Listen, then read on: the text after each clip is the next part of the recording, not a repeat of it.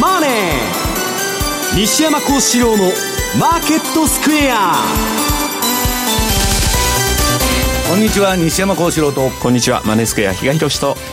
皆さんこんにちは。アシスタントの大里清です。ここからの時間はザンマネー西山幸四郎のマーケットスクエアお届けしていきます。大引けの日経平均株価今日は4日続伸となりました、えー、終値なんですが190円95銭高い2万2601円77銭ということでほぼ高値引けということになりました、えー、1週間通して見ても今日は300今週はですね300円以上の上昇というふうになっています、うん、なんかまああのー、円高ドル高のちょっとリスク回避的な動きになってたんですけどそれがまた今揺り戻しているということでですね。で大きくはじゃあ方向性が出てるのかというとまあ、アメリカの金融政策がどうなるかというのは、まあ、はっきりしないとですね、まあ、ちょっと動きがたいということなんですけど、まあ、その辺が、まあ、ジャクソンホール。今日今晩、うん、えーと、講演がありますね、えーまあ、パウエルがですね、まあ、トランプに忖度するのかあるいは中央銀行の独立性を貫くのかとその辺でまあかなり変わってくると思うんですけど、まあ、それが注目されてるということですね。そしてドル円です。この時間が111円の3940での動きです、えー、今週の動きしっかりな動きですね、ね、はい、はい、まああの一時110円割れというところも今週ありましたけれども、はい、まあ、非常に滞空時間が短かったと、で自分もですねレポートで書いててちょうどえっと、収書ってドル円って確かちょっと売りのトレンドが出そうだなみたいに思ってたんですけど、はい、109円割れのあ110円割れのすぐ下に200日があったんで逆にそこおしめ買いじゃないかななんていうふうに言ってたら、まあまあそこからの切り返しは結構、まあ、値幅出てきたかな、はい、ただ大きく見れば110、112このレンジからまだ逸脱してないなっていう印象ですかね。えーマーケットについてはこの後お二人にたっぷりとお話を伺っていきます。この番組は YouTube でも同時に配信をしております。資料もご覧いただきながらどうぞお楽しみください。また動画については番組ホームページの方からぜひご覧ください。番組ではリスナーの皆さんからのコメント質問もお待ちしています。投資についての質問など随時受け付けておりますのでこちらもホームページのコメント欄からお寄せください。ザンマネーはリスナーの皆さんの投資を応援していきます。それではこの後午後4時までお付き合いください。この番組はマネースクエアの提供でお送りします。お聞きの放送はラジオ日経です。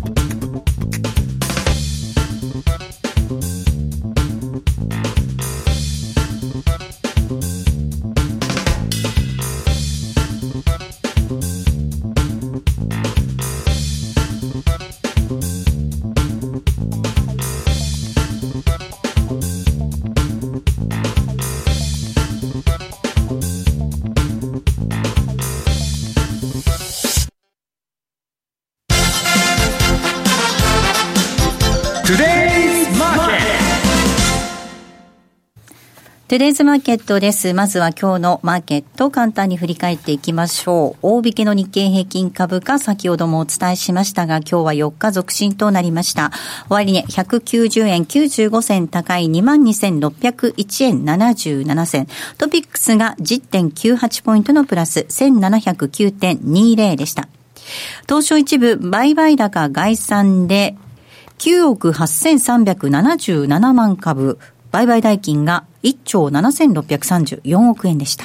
値上がり銘柄数が1497、対して値下がりが515、変わらずは92銘柄です。東証一部売買代金のランキング。トップがソフトバンクグループ、2位に任天堂、3位がファーストリテイリング、4位がトヨタです。5位にソニーが入っておりまして、6位が鈴木、そして7位に駿河銀行入っています。8位、東海カーボン、以下 KDDI、三菱 UFJ と続きました。トップのソフトバンクグループ今日しっかりの動き、2%を超える上昇となりまして、1万100円で大引けとなっています。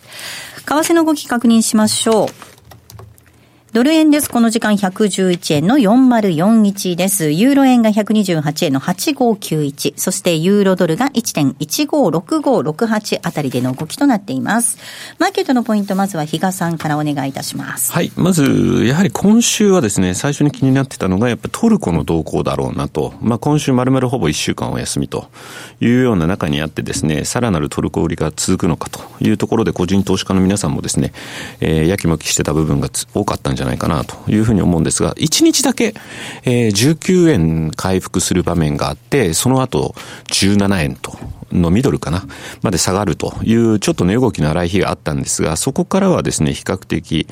まあ落ち着いたというか、市場の目がですね、まあトルコからどちらかというと中国に移ったのかなという部分でですね、まあ18円台の前半を中心とした値動きというところで落ち着いてる、来てるかなと。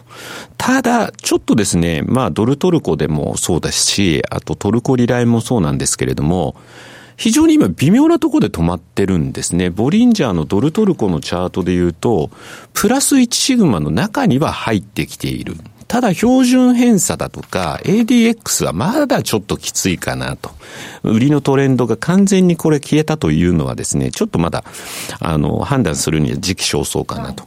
ということを考えると、一旦、まあ何の効果もなかった今回の米中問題が一応イベントとして終わったということになると、来週じゃあ今度トルコのマーケットオープンしてきた時に海外の投資家を中心にまた売りから入るのかどうなのかっていうところがやっぱ一つ週あの週明けのまた動きとして気になるところですし、はい、さらには今週確かあれですよね。あのトルコがボルトン氏の発言を非難アメリカが経済制裁経済戦争の遂行トルコ法無視っていうことで、うん、あの、例の、えー、まあ、人質ではないんでしょうけども、はい、アメリカの牧師さんがずっと、まあ、監禁されてると。で、解放しなさいというふうには言ってるんですが、まあ、裁判所でもそれは否決されたというようなところで、相変わらずその辺の動きが続いてますと。で、今週って、まあ、西山さんとも途中話してたんですけど、まあ、トランプにもスキャンダルが出てきたじゃないですか、はい、そうなってくると、中間選挙に向けての自分の支持率というのが気になってくる、その支持率の切り返しのためにですね、もしかしたらまたこれ、トルコの方に追加関税というのか、うん、あるいは別の策なのか。強気に出るものを作ってくるのか、はい、そうですね。中国の問題が一旦、うん、あの、片付いたので、次ちょっとそっちに目を向けられると、また嫌だな、ということではですね、ちょっとまた来週早々は、ちょっとトルコの動きには注意なのかなというところですね。そしてもう一つ、まあその今、今週は一時的に中国の方に目が向けられたという話をしましたけれども、えっと、先週のこの番組でも、中国の上海株って結構際どいとこまで下がってきてるよね。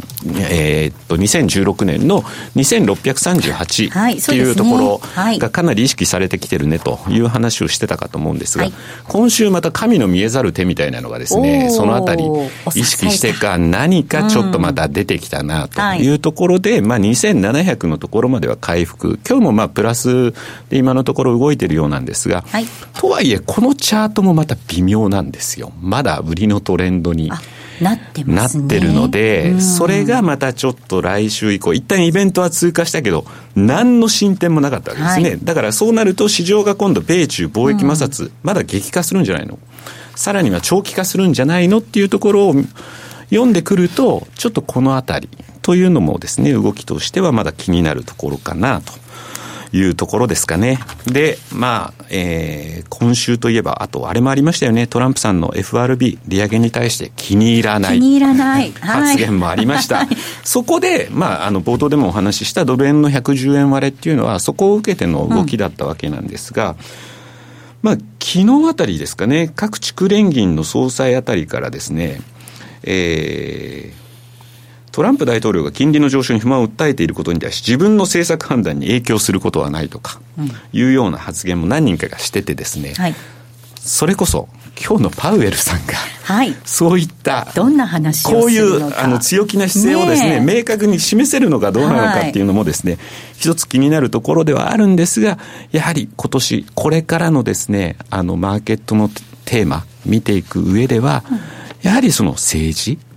という部分と、あとやはりこれを受けて金融政策、はい、粛々と FRB は利上げ、あと年2回、やっていけるのかどうなのかっていうところはですね、相場のメインテーマになってくるんだろうなという感じがしてます。うん、はい。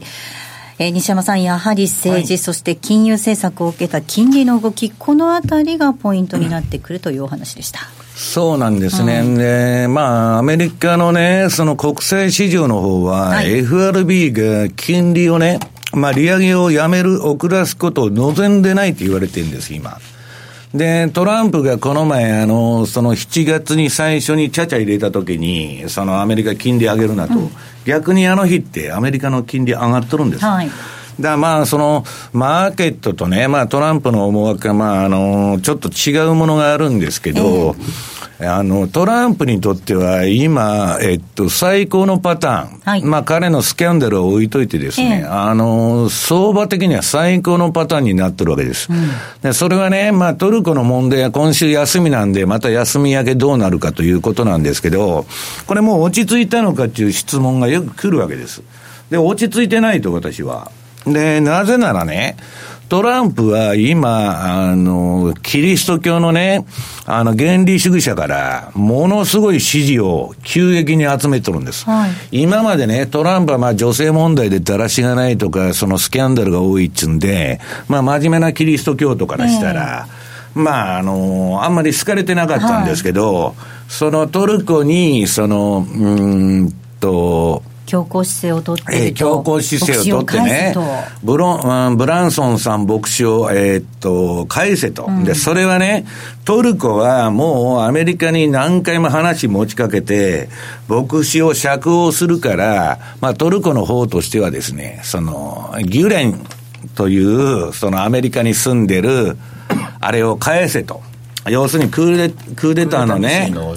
黒幕だと、この前ね、エルドアンはもうひっくり返り、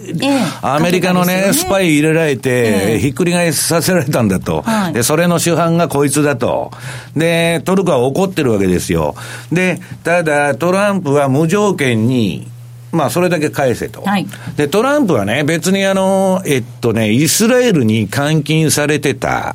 えー、トルコ人をね、取り返してるんです。うん、あの、エルドアンと会った時に。で、それとバーターで、トランプは、その牧師を釈放してくれると思ってたんだけど、またトルコの方も、エルドアンもトランプも引いたらもう終わりなんで、引いたら地獄で攻めるしかないから、お互いに一歩もね、メンツのあれで引けないんですよ。で、それをやってるうちにどういう現象が起きるかって言ったら、じゃあトランプは、えー、トルコに関税を課したと。あそこからトルコの急落が始まってるんです。うん、で、それで、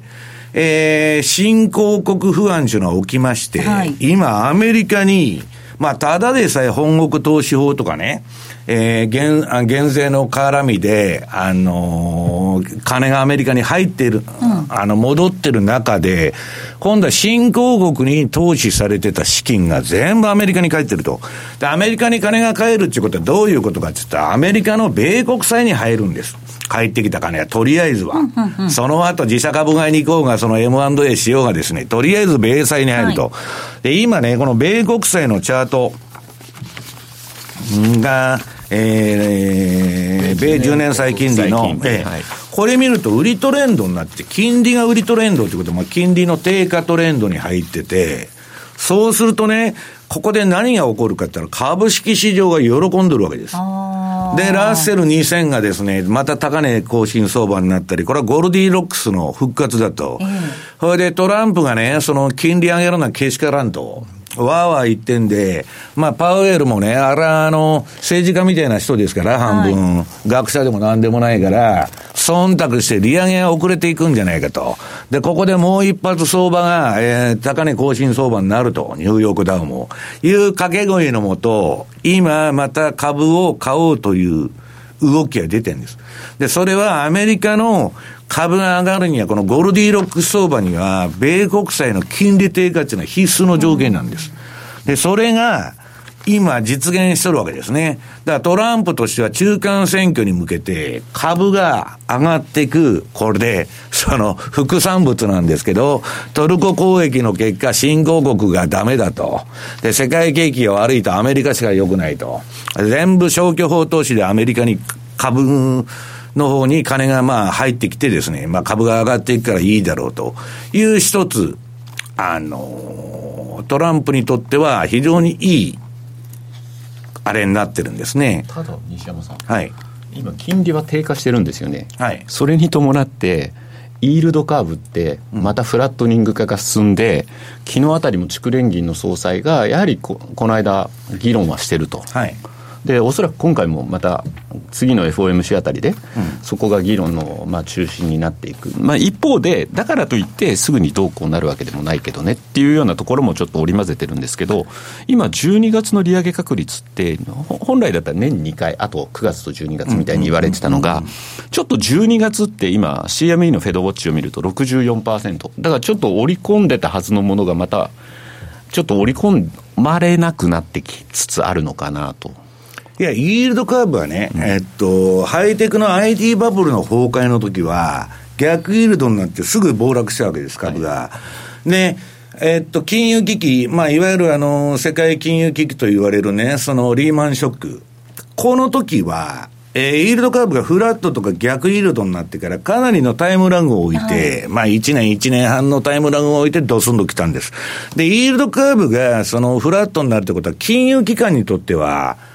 飯が食えないから、長短スプレッドないから、大変なんだけど、まあ、それはかつては不景気の兆候と言われてるんですけど、株がすぐ暴落するわけじゃない。で、トランプはとりあえず、えー、っと、そのキリスト教原理主義者からね、人気が上がっとると。で、株もね、金利が下がって上がっとると。あの、イールドカーブがね、えっと、フラットになるのと、アメリカの金利が3.4とか5とか上がってくるのと、どっちがやばいかっつったら、金利が上がる方が明らかに、えー、嫌なんですね、えー、株式市場は。はい。だからそれはトランプにとっては、今別に悪い状況じゃないわけです。で、彼はね、中間選挙後のことなんか考えてないから、とりあえずそこで勝ちゃいいんだと。えー、だからそれまで株が持ってくれたらいいんだと。はい、でああとは、俺の意見にパウエルが忖度すればですよ、ちんたらちんたらやって、それは新興国危機だから、金利上げませんっていうのはね、イエレンがチャイナショックが上がったから、あ、怒ったから、金利上げられないと。まあ、やらない理由はいくらでもあるんで、だそこら辺がパウエルが本当に忖度するのかどうかというのが、今後焦点になってくるわけです。フォックスのインタビューで昨晩ですよね、トランプさん、その自分がもし弾劾なんかされたら、株式市場暴落するって言ってましたもんね。ええ、まあそれはまあ半ば脅しとしてね、えー、まあ彼のブラフ、まあ一流のあれでやったんですけど、まあ、あの、多分ですね、暴落しちゃうんだと思うんですよ。うん。まあそんなことになったらね、まあ弾劾まで行くとは思いませんけど。大統領の弾劾っていうとね、はい、結構大きいですからね。トランプはまだ隠し、隠しデータをいくらでも持ってますんで、えー、彼はまあ軍産複合体の方にですね、あの徹底的にダメージを与えるですね、ことを出すって言ってますんで、はい、まあ選挙中から言ってますんで、それまだ温存してますんで、うん、まあ今あの、全米のマスコミが全部揃ってトランプ叩きやってるんですけど、はいええ、まあ、ちょっとそれはですね、トランプには聞いてないということだと思うんですけど、うん、ちなみに今日のジャクソンホールでのテーマって、アジア通貨危機だった20年前のテーマと似てるっていうようなのもね、出てましたよね。ねだからまたちょっと不安を煽ろうとしてるのかなみたいな、それでね、結局ね、これまあ私もトルコリラのチャート持ってきて、はい、今これ休みだからまあ動いてないと。で、これまた週明けた後どうなるかわからないんですけど、今私が言った流れがね、その、まあ見方が正しいとすればですよ、えー、っと、今後何が起こるかってトランプはさらにトルコを攻めてくるはずです。もっと関税活動とか、うん、いろんなことをやってくるわけです。で、それで、人気が上がるわけですから、はい、キリスト教原理主義者から、ええ。で、金利も低下すると、新興国からうんぬんで、だから彼は、トルコに対するその攻撃っていうのは、私は手を緩めないと。いうふうに見てるんですけどね。で、じゃあ新興国全体にね、危機が落ち落ち着いてるのかっていうのを見ると、次にど、えー、っとね、ドルとロシアルーブル、はい、ロシアに対しても今まあ、トランプはロシアと仲いいんですけど、えー、まあ一応まあ、あの、ガンガンやってるんですけど、これもう完全にドル高相場になってると。で、昨日はな、昨日じゃないや、えっと、トランプは今、あの、南アフリカに対しても喧嘩を売ってまして、あの、白人の土地を取り上げて、どの農地改革をね、みんながやろうとしてるんですけど、それにまで文句つけてると。えー、まあ彼の場合も同盟国にね、ナフタだとかうんぬんに喧嘩売ってるぐらいだから、うん、で、結局それやればやるほどアメリカに金が集まってくると。いう、で、金利も低下すると。で、自分の人気も上がると。手を緩めるわけがないじゃないですか。攻撃は最大の防だから中国もね、もう11月に習近平と、まあ、トランプ会うんじゃないかと。で、その前の事務次官協議でね、えー、ちょっと貿易戦争が緩まるんじゃないかみたいな観測で、言ってんだけど、トランプが一周してるでしょ、それ。だから、彼は今この路線を、その、やめることは私はないなというふうに見てるんですけどね。はい。えー、ニューヨークダウの動きは、これは後半見ていきますか？いや、今見たらいいんですけど、はい、で、ニューヨークダウはですね、結局の金利が下がりまして、えー、っと、またまあ、じわーっとした動きなんだけど、まあ、高値圏で、えー、まあ、どういうんですか？うん、そこそこしっかりしてるんです。出ないんですよね、ここからがね。うん、だから、それはね、まあ、そうは言いながら、FRB がどういうスタンスを取るのかっていうのははっきりしてないと。で、逆イールドになったら大変だっていう人が多くてですね、まあ、その議論もすると。で、さらにはね、その資産売却についても秋に議論するとか、そうするとまあ9月頃にならないと、実際にはっきりしてこないなというんで、で、今の、えー、アメリカの株が上がるかどうかっていうのは、アメリカの金利次第なんで、まあちょっとそれはですね、なかなかあのー、あれなんですけど、ただ株はしっかりしてるんです。で、これなんで株がしっかりしてるかっていうと、1兆ドルもですね、自社株買いの資金がまだ控えとると。これでね、もうか、賃金も上げないんだし、その自分のその経営者が持ってるあの株の価値を上げてストックオプションで儲けようちゅうんで、その、えー、使うとこはですね、自社株買いか M&A。うん、それで、まあ、株の価値を上げようと。で、まあそういう野放図な無茶苦茶なことをやっとんです。で、私はね、バブルの末期っていうのは今日本でも設備投資が結構、結構増えてんですけど、設備投資ってね、バブルのピークの頃に出てくるんですよ。非常にやばいんですね、この動きは。で、それはいいんですけど、じゃあ実際の景気はいいのかっていうと、はい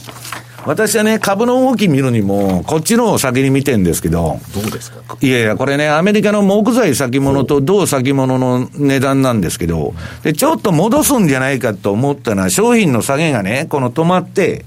まあ、わっと今ちょっとリバウンドして、で、ややまたうつむき加減になってきた。だうつむき加減になってきてるっていうのは、株もちょっとうつむいてもおかしくないなと思ってるんです。このちょっと戻した後は。でね、この木材先物ってこれ、冷やししか出てないんで、とりあえず売りトレンドが終わった後の標準偏差も ADX も垂れた典型的な調整相場なんですけど、これもっと長い週足とか月足見ると、木材なんかもう完全にバブルしてたわけです。うん、で、バブルのピークから下がってるっていうのが銅にしたって、その木材にしたって、はい、これが重要なんですね。うん、で、次にね、迫る、えー、足音ひたひたと続くリセッションと。これはね、あの、ニューラルネットっつってね、そのまあ、えー、っと、まあ、遺伝子的なね、そのあれで相場を予測しようと、まあ、2000年頃超流行ったあれなんですけど、まあ、それで見るとですね、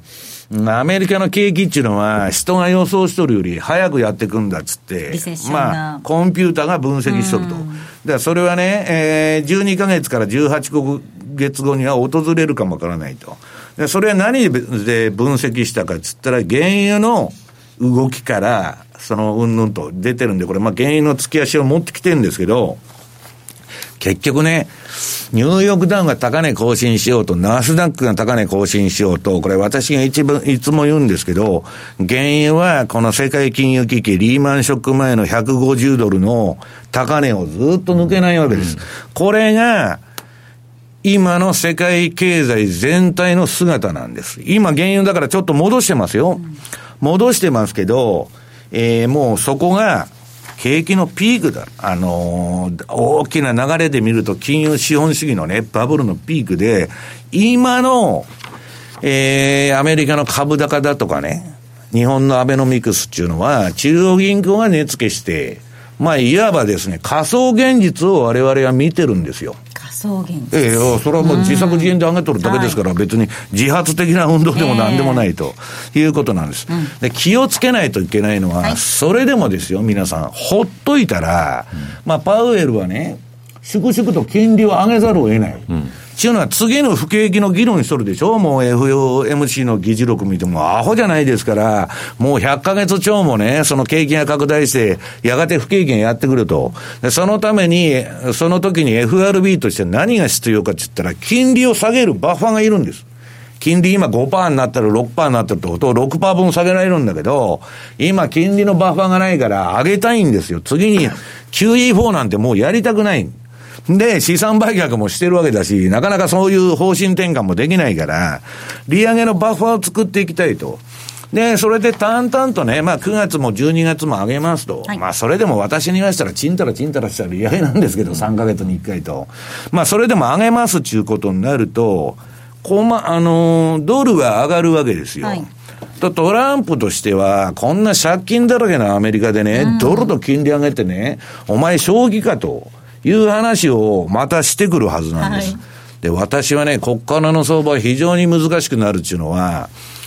金利というファクターで見ると、ドルは上がるという選択肢しかとりあえずないんだけど、うん、トランプはそれをね、政治的に封じ込めようとしてくるはずなんです。で、もう彼のこのところの発言見てると、これね、米国の利上げとトランプのドル安戦略と、これもう明確にドル安戦略っていうのをね、宣言したんですよ、この時、この前。パウエルはけしからんと。で、ドル安に持っていきたいんです。でね、その彼が言ってるようにね、なんでアメリカが景気、えー、好調だからっつってね、利上げになってそれでね、ドル高にせんならんのだと。ね、中国だとか日本は違法な為替操作 ECB もやって、散々儲けとるじゃないかと。これけしからんと。でね、この他の国はみんな中央銀行が助け取るんだと。その、その国の政権を。なんでうちは助けないんだっつって、パウエルに文句言ってるわけですよ。で、ここまで来ると、もう完全にトランプはドル安政策っていうのはもう明確ですから、で、私はね、この番組で言ったと思うんですけど、今のトランプの貿易戦争っていうのはね、巻き餌に過ぎないんです。要するに、貿易戦争ガチンコにやろうというのが彼の目的じゃない。はい、彼のビジネスのやり方見たら、必ずその奥に、最終的な落としどころがあるわけです。うん、貿易戦争で世界拡乱しといて、それでもなんともならんと、アメリカでは赤字も減らないと。そうすると、もうこれね、私が言ってんじゃないしに、まあいろんな指揮者が出て、まあブルームバーグにあの、えっ、ー、となんだっけ、米国が為替操作する人、通貨の議論不可避とプラザ合意の立役者と。まあ、プラザ合意を、えー、画策した黒幕が出てきてね、まあ、そういうことになってもおかしくないと。で、JP モルガンからね、えー、なんだ、ドイツ銀もね、えー、第二のプラザ合意が起こったっておかしくないと。要するにドルの切り下げですよ。ということは、トランプは最終的にはアメリカの借金減らしするために、棒引きするために、これがしたいんですよ。プラザ合意がしたいんですよ。で、その前段階として、貿易戦争が今、行われていると。で、それと同時に貿易戦争する以上は、通貨のとこも必ず関係してくるでしょ、うん、で、もう口で、ドル高牽制をしだしたというのが今の状況だと思うんです。でも中国版プラザ合意の話も出てきてますよね、このところ。だからまあ、あの、結局ね、新興国は、それトランプが勝手にやることに対して何にもできないんで、ドル離れを今やってるわけ。で、ロシアはいろんなことをそのドル以外の通貨圏を作ろうとかね、あるいは中国は原建てで原油を決済しようとか、どんどんどんどん離れていってるんです。で、それ離れてもらっても、トランプは言いたくもかゆくもない。アメリカが鎖国して食えるわけですから、まあ何とでもなると。で、ドルが安くなることはいいことだということなんですね。ここまではトゥデイズマーケットをお送りしました。お聞きの放送は、ラジオ日経です。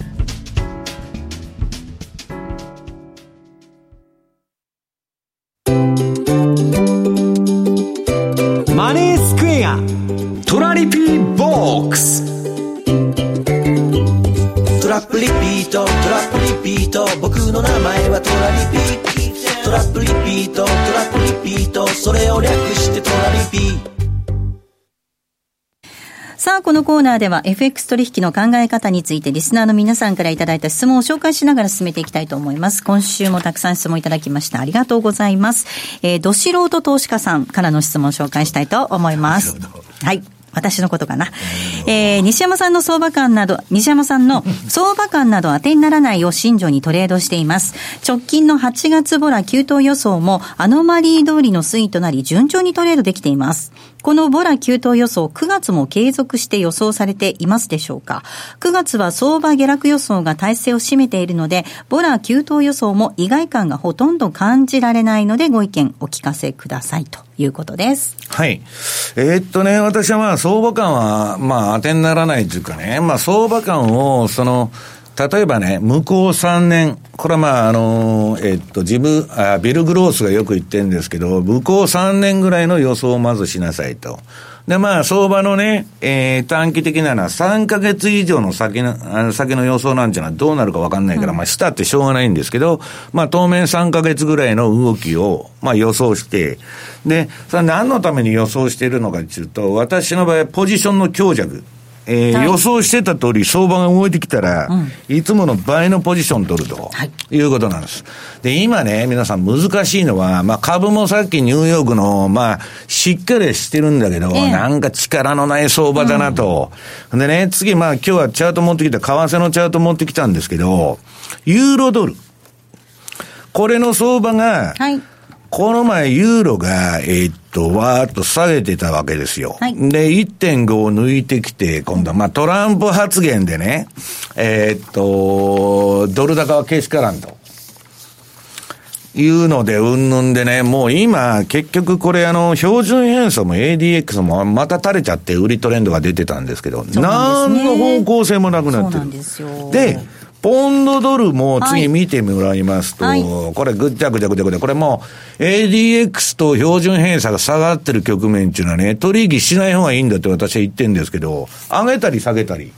だから、フィーリングでバズらのいい、あ、上がってきたから買おうとか、下がってきたから売ろうって言ってると、もうむっちゃくちゃやられるという局面でね。で、次、5ドルドル。これもそうです。もう行ってこいの、連チャンみたいになってて。次のコーナーでもテクニカル分析やるんですよ、西山さん。あ、はい。コーナーだから大丈夫ですかね。あいいいいんです、いいんです。はい、でね、まあ、ドル円も似たようなもんです。はい。じゃあ、ここまでね、見たいかな。はい。あ、はい、この4枚にしときましょう、じゃあ。すいません。でね、結局、ひ、冷やしベースでは、何の方向性もないんです。ええ。で、こんな相場はね、見とった方がいいんですね。で、あの、私はいつでも言うんですけど、週足とその日足が一緒に買いトレンドないしは売りトレンドになると大相場になるから、それはね、トレンドがあの、と、途中で故障するかもわからないけど、絶対乗らざるを得ないポイントなんです。で、今の相場というのはね、まあ非常に、えー、難しい。どっち行ってもおかしくないし、これ何やってるかって言ったら、売っとった人が今、買い戻し上げてるだけなんです。で、買い戻しが一段落すると、また下げてくるみたいな動きになっちゃって、だから、まあ非常にね、えー、難しい、えー、相場になってるということなんですね。ただ、高まりそうですかっていう質問だったと思いますよ。いや、ボラテリティはね、だから、あの、いつでも言ってますように、株のボラテリティが、えー、っと、過去何百年の相場調べてもですね、高まるのが5月、9月、10月、歴史的には。その9月、10月をどうしのぐかかと。で、まあ、毎年のごとく10月の途中から上がっていくんですね、このところ年末まで。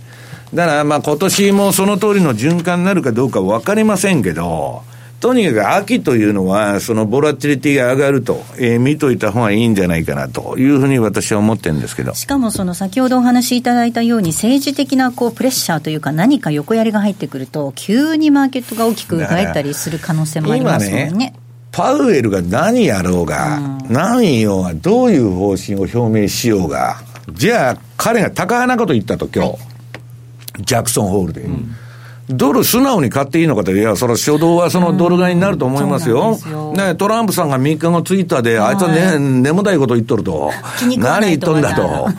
言ったらですね、下手したらパウエルの首が飛ぶわけですよ。で、イエレンがあれだけ暴落も一回も起こさないで逃げ切ったわけですよ、まあ彼女は。その歴代 FRB 議長の中で暴落の洗礼を受けずに。えー、したら、トランプもイエレンをね、すごく評価してるって言っとるわけですよ、口だけでは。で、なんでじゃあ交代させるんですかと。自分の言うことを聞くやつを連れてきてるわけでしょう。で、パウエルがもしそこで忖度しなかったら、えー、あの人首が飛ぶ可能性がある。だから私はですね、基本的には、アメリカの利上げは後ずれしていくというふうに見とるんです。はい、で、そうなった場合に、えー、っと、この野放図なバブルがさらに延命すると、うん、その後の副作用がここで締めとかなかったら、余計にひどくなると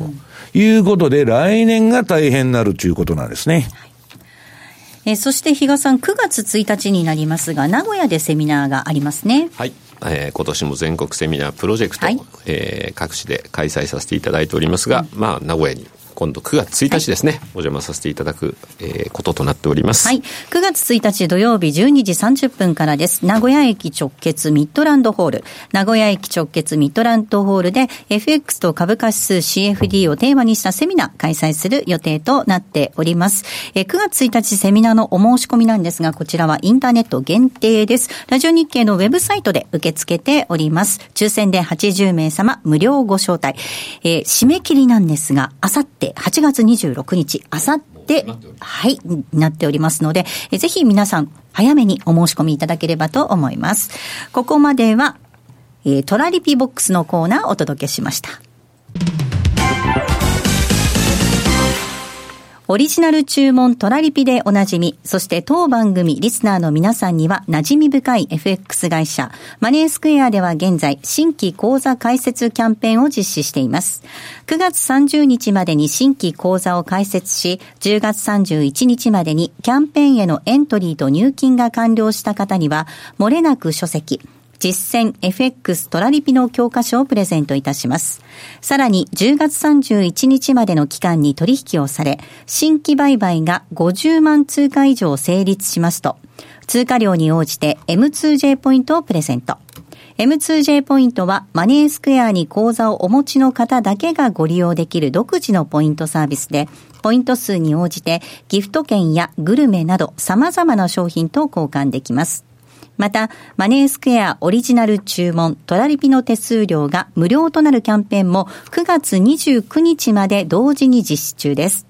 まだ口座をお持ちでなくて、マネースクエアやトラリピが気になるという方、ぜひこのキャンペーンをご活用ください。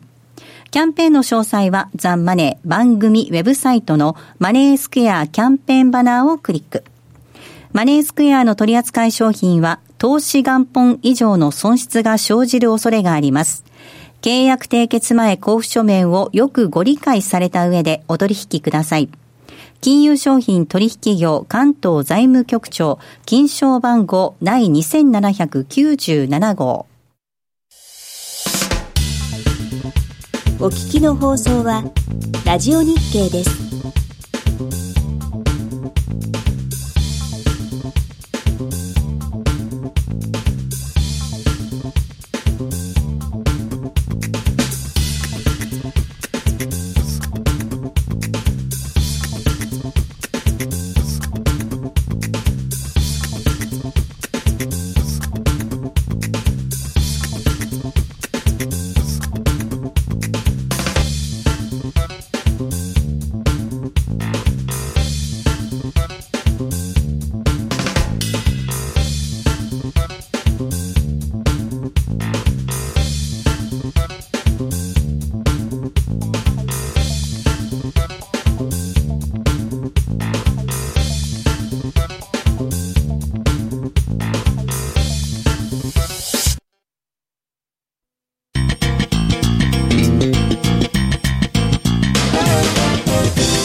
幸四郎のマーケットスクエア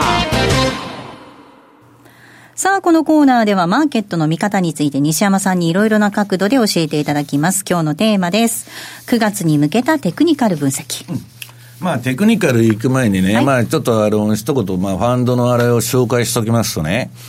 えっと、グッケンハイムパートナーズっていう、まあ、有名なファンドがあるんですけど、まあ、ここはね、米株に非常に強気で、で、来年以降が危ないと。うん、まあ、19年か20年にはまあ危機が来るだろうと。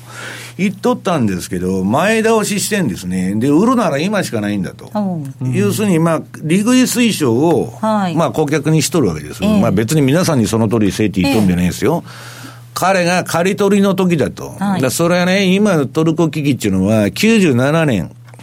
まあ、97年のアジア危機型の、その、まあ、パニックか、あるいはまあ、ロシア危機型のパニックが来るんじゃないかと。まあ、政治の状況も含めてね、非常に危ういと。いうことで、まあ、警鐘を鳴らしとるわけです。で、それはまあ、どうなるかわかりませんけど、まあ、あの、うんとね、最近は私はまあ、ちょっと今日は時間がないんでもうしませんけど、えっ、と、ネットフリックスだとかね、まあ、個別企業のね、いろんなあのハイテクの銘柄あるでしょ、えー、ファングの中でも、うん。えー、ちょっと弱い方ですか、フェイスブックだからフェイスブックとね、私はまあ、あの、株の講演会でも、フェイスブックとネットフリックスは全く進めてないんですけど、もうかなり脆弱だという分析がですね、まあ結構レポートで来てまして、ハイテクもね、今まで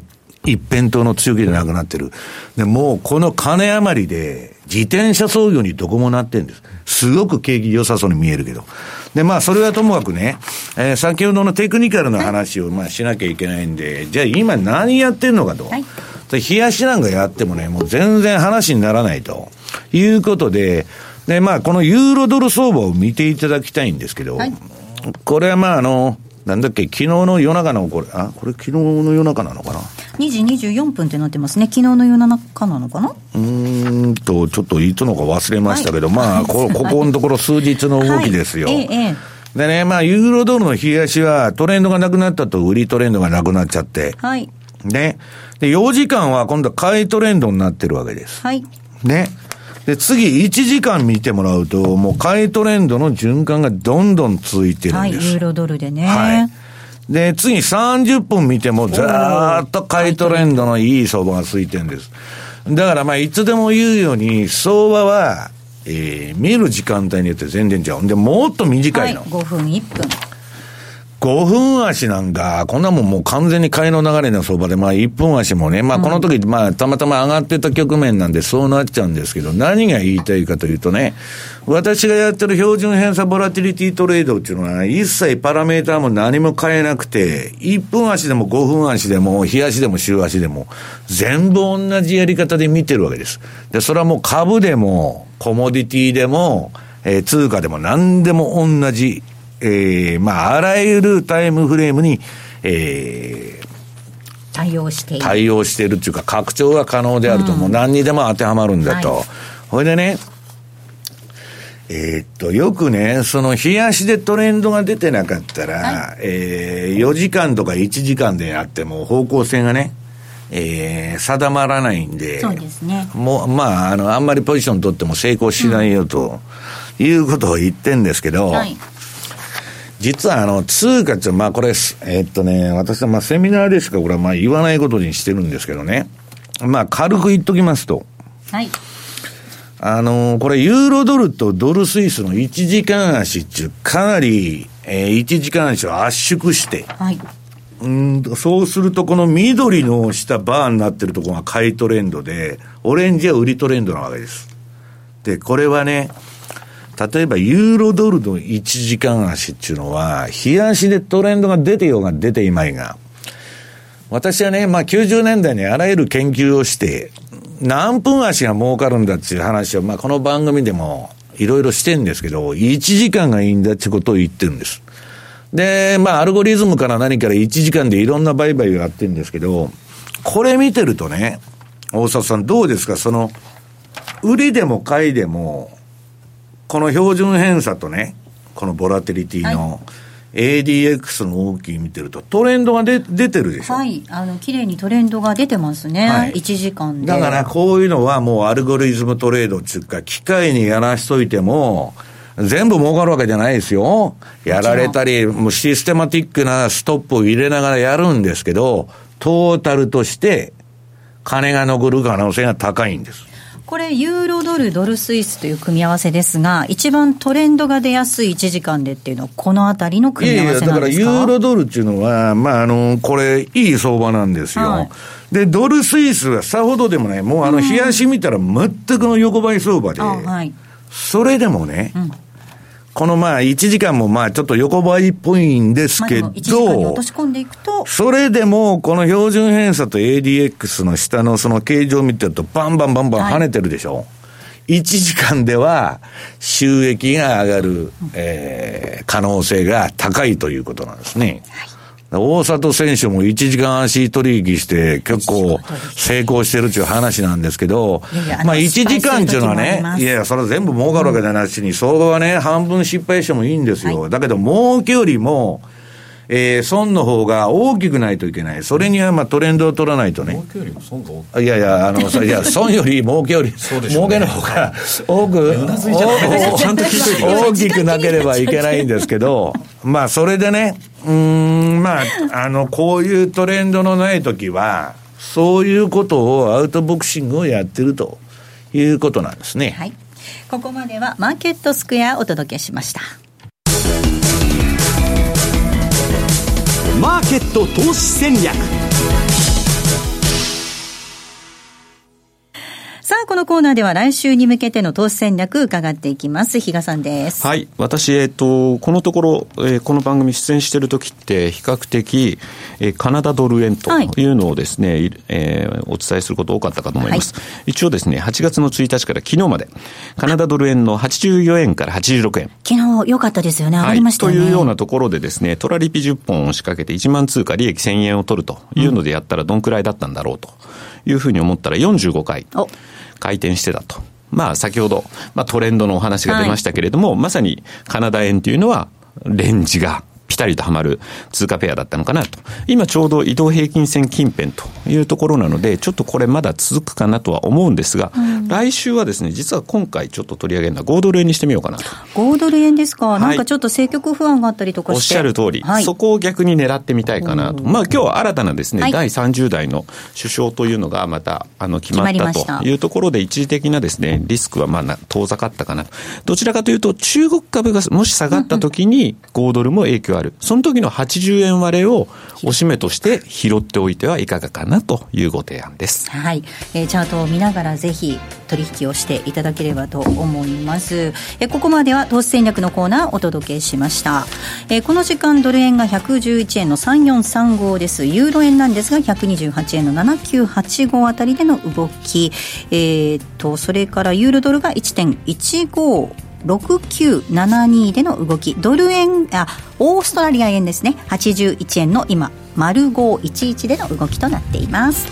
ではそろそろお別れです。今日ここまでのお相手は西山幸四郎とマネースクエア比嘉宏と大里清でした。さようなら。この番組はマネースクエアの提供でお送りしました